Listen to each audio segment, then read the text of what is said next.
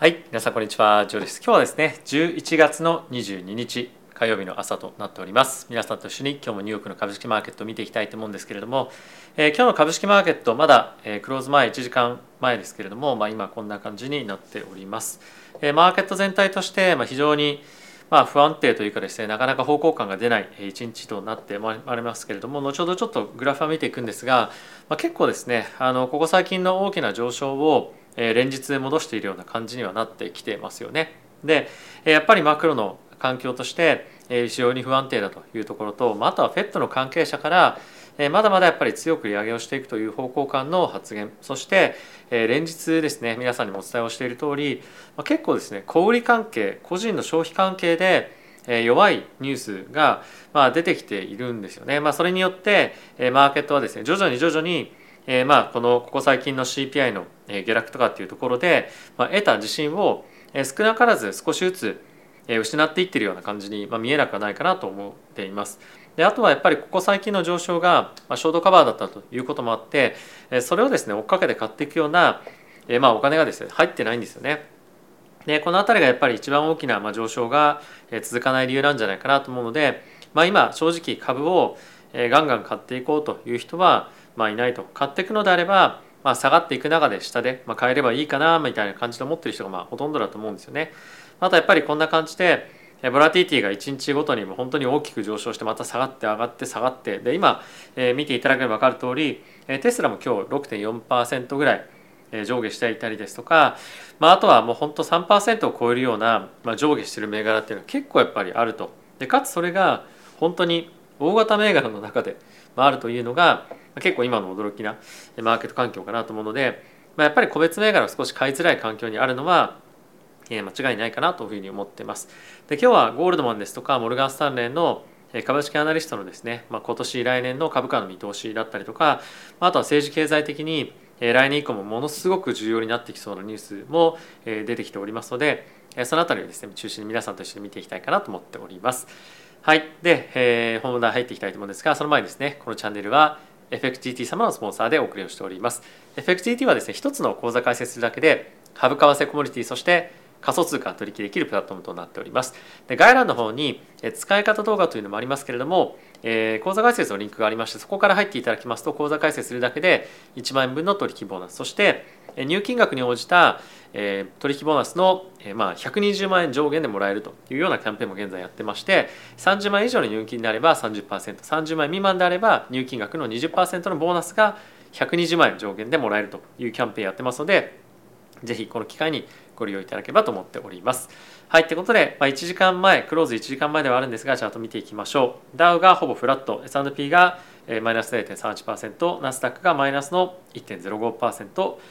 ナスダッセル2000がマイナスの0.77%となっております。まあ、全体的にちょっと、まあ、力ないかなという感じはありますよね。で、えアメリカの金利に関しては、まあ、5ベース若干上昇してますが、まあ、あのほぼまあ動いてないような、まあ、感じだと思いますね今日はちょっとこの数字若干間違ってるんじゃないかなと思ってますで、えドル円に関しましてはまた少し最近戻ってきまして142円台になってきますとでこれちょっと面白いなと思うのが金利が動いていない動いてない中で結構まあドル買いの方に全般的に移ってるんですよね。でこの辺り一つ、まあ、面白いあの、まあ、実態としてあるのかなと思いますし、まあ、あとはえ原油の動きもですねここ最近非常にボラティティ高くなってきていましてえ今、ま80ドルぐらいになっているんですけれども一時期もっともっと大きくドーンと下げる日中でもえタイミングがあったりとかと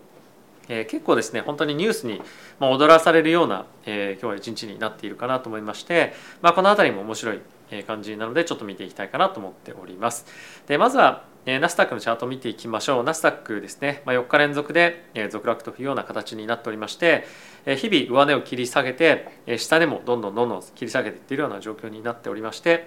やっぱり力なしの、まあ、今状況かなという感じですよね。あとは次の経済指標の一大イベントとしては12月1日の PC こちらフェッドが注目する物価指数ですねあとは12月2日の雇用統計、えー、そしてえー、まあ、その後は何だったかなもう一つすみません何かあったんですけどちょっとど忘れしちゃいました。え、まあその1、えー、12月1日2日っていうのが非常にまあ重要になってくると。あとは、今週金曜日がですねブラックフライデーの金曜日になってますのでそこでの消費がどれだけ使われるかっていうのも結構マーケットの今後の消費活動を占っていくで非常に重要になってくるポイントというふうに言われていますと。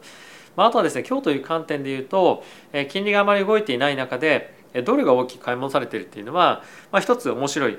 ポイントにはなっているかなというふうには思っています。まあ、ここ最近やっぱり政治情勢が不安定になっていったりとか、まあ、あとは後ほどちょっとご紹介するんですけれども、まあ、中国の方でまたコロナがどんどんどんどん拡大していったりとかもしていて、まあ、結構その世界経済不安政治不安みたいなものがまあ長引きそうだなというところもありますし、まあ、いろんな本当連日サウジアラビアとかですね、まあ、カタールその辺りで、まあ、エネルギー戦争というかそのエネルギーをできるだけ確保しようというような、ま、取り組みがですね本当連日連日ニュースで出てきているんですね、まあ、その辺りも面白く今後注目されていくんじゃないかなと思うので後ほど触れていきたいと思います。で一応10年債2年債の金利見ていきたいと思うんですが10年債に関してはまあ、ほとんどフラットですねやっぱり前日で2年に関しましても、まあ、ほとんどまあ動いてないというような状況なので金利のマーケットよりも為替がちょっと主導でドル買いになっていたりですとかあとは金利が動いていない中で株価が下がってきているというのはやっぱりちょっとここ最近株価単独で盛り上がっていたっていうのが、まあ、一定程度この辺り出てきているんじゃないかなというふうに思ってます。あとはそんな中で結構興味深いなと思うのがビックスがどんどんどんどん下がってきてるんですよね。まあ、そんな中で株価が上がっているということで、まあ、ちょっと、まあ、変な動きだなっていうのは、えー、あるかなと思うんですが、まあ、このやっぱりビックスがどんどんどんどん下がってきてるっていうのはえー、まあ今この2週間あまりイベントが経済指標という観点ないというところもあるんですけれどもやっぱりそのダウンサイドをもう比較的限定的っていうふうに見ている人たちが増えている一つの証拠なんではないかなと思うんですよ。でそれが必ずしもま追加的な下落につながらないっていうのはまあないとは思うんですけれどもやっぱりその短期的な安心感みたいなものがま CPI がま予想を下回ったということでまあ、いかに出てるかっていうのがこの辺にまあ反映されていると思うんですよね。まあ、それは、えー、次の、えー、FOMC で払拭されるのか雇用統計で払拭されるのかもしくは払拭されずにもう一段株価が上がっていくのか、えー、この辺り非常に面白いポイントになってくるんじゃないかなと思うので、えー、しっかりと、まあ、追って見ていきたいかなと思います。でその中で、えー、以前から申し上げている通り今後結構重要になってくるのが、えー、企業の2023年の、えー、まあ収益予想とかあとは個人の消費がものすごく今後落ちてくるというふうに言われてるんですよ。でその辺りを今日えついた記事ご紹介をしたいと思うんですがまずはえフェットの関係のニュース見ていきましょう。えツイッターのえまあヘッドラインなんですけれどもサンフランシスコ連銀のですねデイリーさんという方がいらっしゃるんですが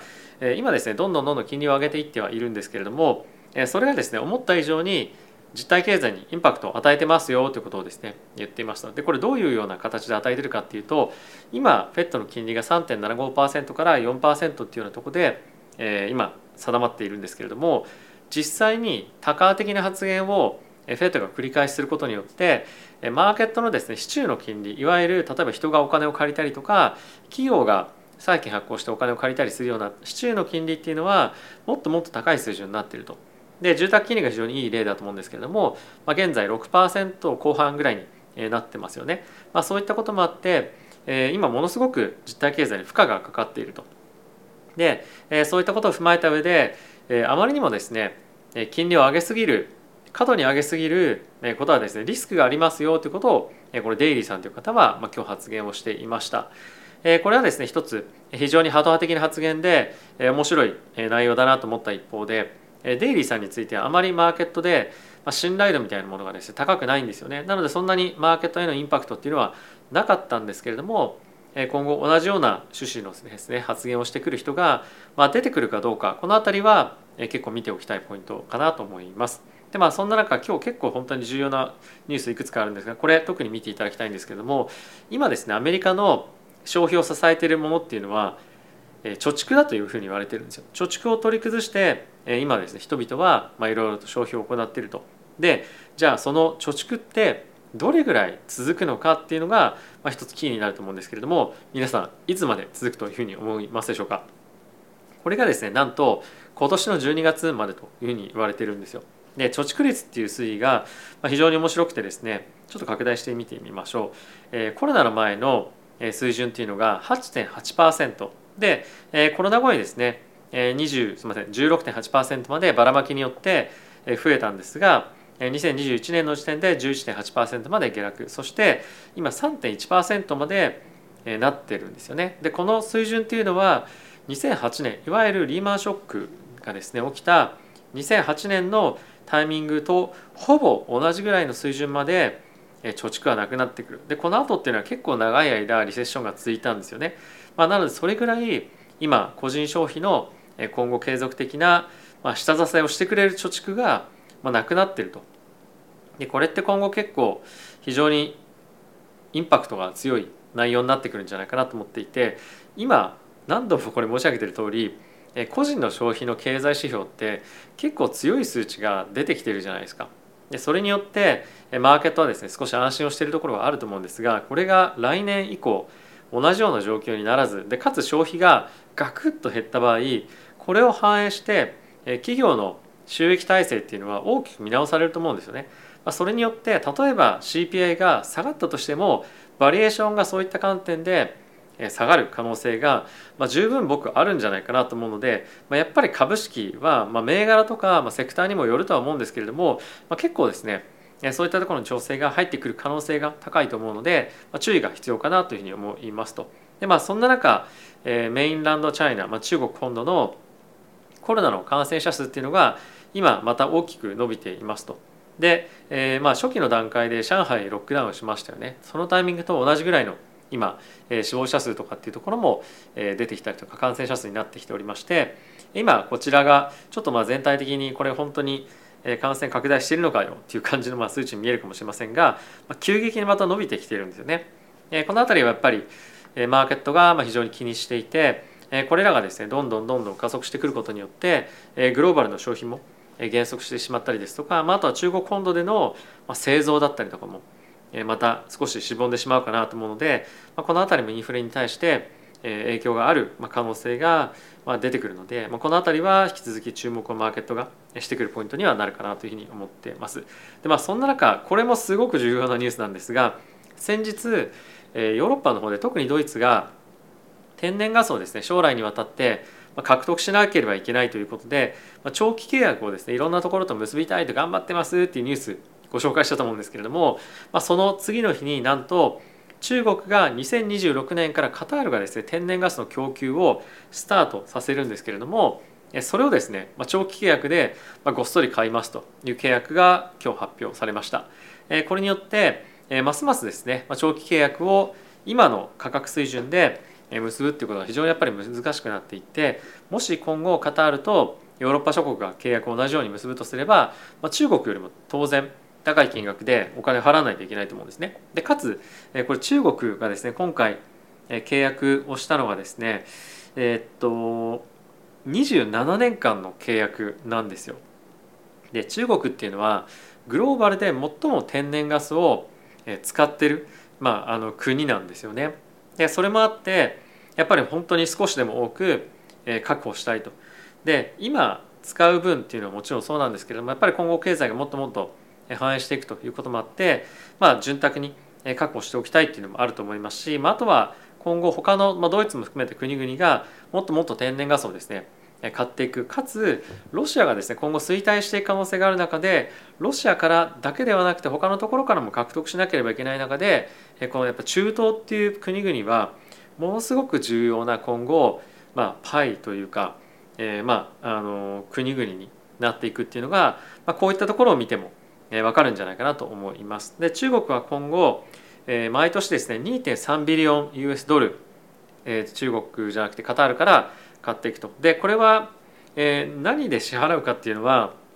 ここで書いてないんですけれども、まあ、今後この通貨を何をベースに支払っていくのかっていうのも、まあ、一つ面白いポイントにはなるんじゃないかなと思いますし、まあ、人民元が使われたりするのかもしくは、えまあデジタルカレンシーですね、まあ、そういったものがえー、まあ別の形で使われたりするのかそういったところも、まあ、カタールというところが相手なので、えー、注目をしていきたいポイントにはなるんじゃないかなというふうに思っております。でまあそんな中ですねじゃあ今の株式マーケットを、まあ、どういうふうに占うかっていう上で、えー、ゴールドマン・サックスとモレガン・スターネがですねそれぞれ、えー、トップアナリストがそう出してきたんですけれどもほぼ同じことを書いているんですよ。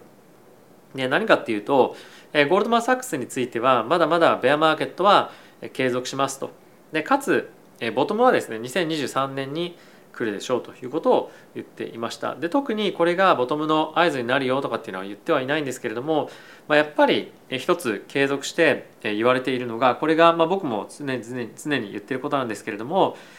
今銀行ですとか証券会社っていうのは今後消費がですね減速をしていく、まあ、そういったところをですねまだ株価に織り込めていないと、まあ、これは投資家っていう観点もそうなんですけれども、まあ、そういったこともあるのでまだまだ下がる可能性は十分にありますよねということをまあこういったレポートなんかで言っていると。でかつですねまだやっぱり金利も上昇していくっていうようなリスクもありますし、まあ、何よりも世界情勢そしてアメリカの消費が不安定に今後なっていく中でやっぱりしばらく株買えないよねっていうのが、まあ、一つコンセンサスとしてあるかなと思います。でまあそんな中モルガン・スタンレーについてはこれも同様に2023年にボトムをつけるんですが、まあ、まだまだ下がっていきますが大きく下がるっていうよりも、まあ、結構彼らの方がレンジで推移しながら結局は S&P2023 年の最後には今と同じぐらいの水準まで戻ってくるんじゃないか。なので、まあ、あの10%前後ぐらいのリターンが見込める可能性がそこで仕込めれば、まあ、ありますよみたいなことを言っているでかつ今についてはものすごくいい買いの後期だっていうふうに言ってるんですよね。やっぱり底打ちはまだ来ないけれども、まあ、ある程度やっぱり近くまで来ていると思うし今のような、まあ、そのチャンスの環境っていうのは、まあ、そうそう来ないよねということがまあ言っていますと。で今から年末今年の年末にかけては上に可能性もあるし下に可能性もあるまだまだ非常に読めない状況ではある一方で来年については底堅く推移をしていくでしょうということが、まあ、彼の中のそのチャートの描いている図としては出ているようなんですよね。で、まあ、彼らも同様に、まあ、やっぱりまだまだあのその経済的な不安政治的な不安っていうのはある一方で明確に言ってるのが第1クォーター2023年の第1クォーターがそこになるんじゃないかっていうふうにまあ言ってますね。うん、まあこれはあのまあ人の予想なので話半分に聞いていただきたいんですけれども、まあ、そんなことを、えー、アナリストは言い始めてますよとまあ近いうち会話が来るんじゃないかっていうことを、まあ、それぞれ言いたいということですね。はい、でまあ次いってみましょう。えー、まあそんな中なんですけれども皆さんやっぱりこのチャンネル見てくださってる方は結構株式投資といえば米国株っていうような印象があると思いますしえそういったことをですね、まあ、投資のメインとしてされてる方も非常に多いんじゃないかなと思うんですけれどもえー、過去の歴史を振り返ってみた時にこれも面白いなと思ったんですけれどもアメリカの株がアウトパフォームしていたタイミングっていうのは実はですねそんなにないんですよというふうにまあ言っているわけなんですよ。で、まあ、それどういうことかっていうと,、えー、とどこだったかな？ここかな？はい、えー、と1975年から、えー、見てみた時に、えー、グローバルの主要国の株式マーケットとアメリカの株式マーケットを比較した時にアメリカの株式マーケットの方がまあパフォーマンスが良かったですよっていうふうに、まあ、あのなってた年っていうのは、まあ、わずか8年しかないらしいんですよね。なので結構パフォーマンスを比較してみるときに株価のパフォーマンスだけじゃなくてもう一個ここでポイント書いてあったのはあの為替がものすごく重要になってきてると。やっぱりここ最近、えー、大きなパフォーマンスを、えー、まあ何て言うのかな出せている国っていうのは、まあ、やっぱり為替も、えーまあ、しっかりと安定しているもしくは、えー、まあそういったところも、まあ、経済的に強いっていうのも、まあ、一定程度あるというところも、まあ、あるんじゃないかなと思いますし、まあ、それがあのドルっていうイメージも、まあ、当然ある中で海外の投資家から見ると、まあ、ドル高に向かっている時っていうのはまあ、やっぱり自分の自国の株式に投資するよりも、まあ、ドルのその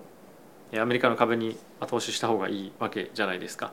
まなので結構、えー、まあそういったタイミングの方が多かったっていうのは事実としてはあるんですがそれぞれ自国の通貨で比較した時には、まあ、やっぱりそんなにアメリカの株式マーケットのパフォーマンスがまあ良かったっていう事実はそんなにないんですよね。でやっぱそういったこともあってアメリカのドルで調達して結構海外の投資にバンバンバンバン分散させるっていうような戦略がですね、まあ、アメリカでも当然流行ってるんですよ。まあそれは非常に理にかなってるかなと思いましてやっぱり日本にいる人もしくは海外にアメリカ以外にいる人たちは、まあ、結構やっぱりそのドルへの投資っていうものが、えー、継続してまだ、えーまあ、非常に人気を博するようなものになるんじゃないかなとは思ってはいます。でその中でこの中にも書かれていたんですが、まあ、ヨーロッパの今景気がものすごく悪化していてかつ株価もものすごく割安だと。そうだ。歴史的に遡ってみると今の状況でもアメリカの株価っていうのはめちゃくちゃ割高らしいんですよ。1.5倍から1.8倍ぐらいかな。割高になっていてそういった観点で見ると、まあ、今非常にドルが強すぎるというのもあって結構ヨーロッパの株への長期投資っていうのが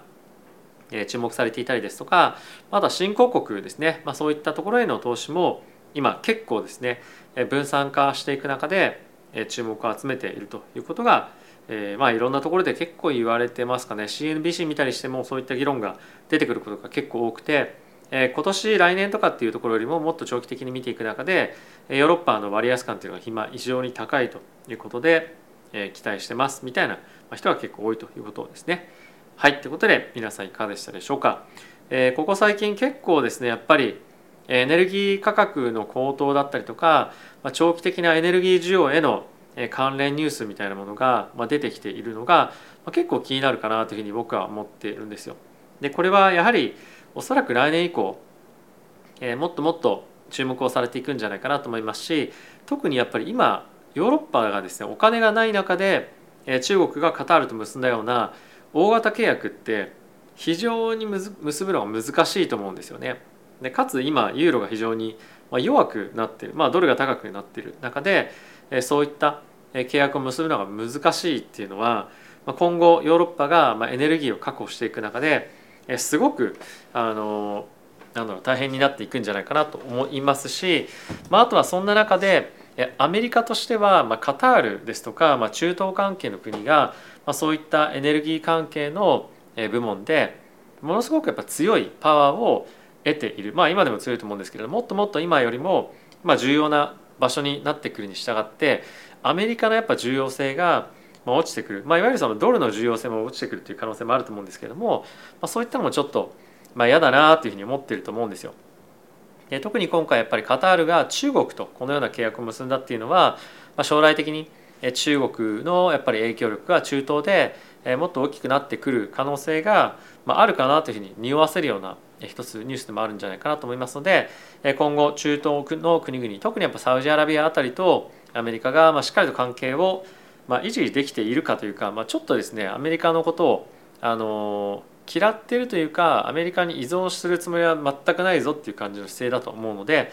この辺りをどうですねバイデン大統領が取りまとめていくかというかですね、まあ、対応していくかその辺りも注目をしていきたいポイントになっているかなと思います。はいということで皆さん今日も動画ご視聴ありがとうございました。また次回の動画でお会いしましょう。さよなら。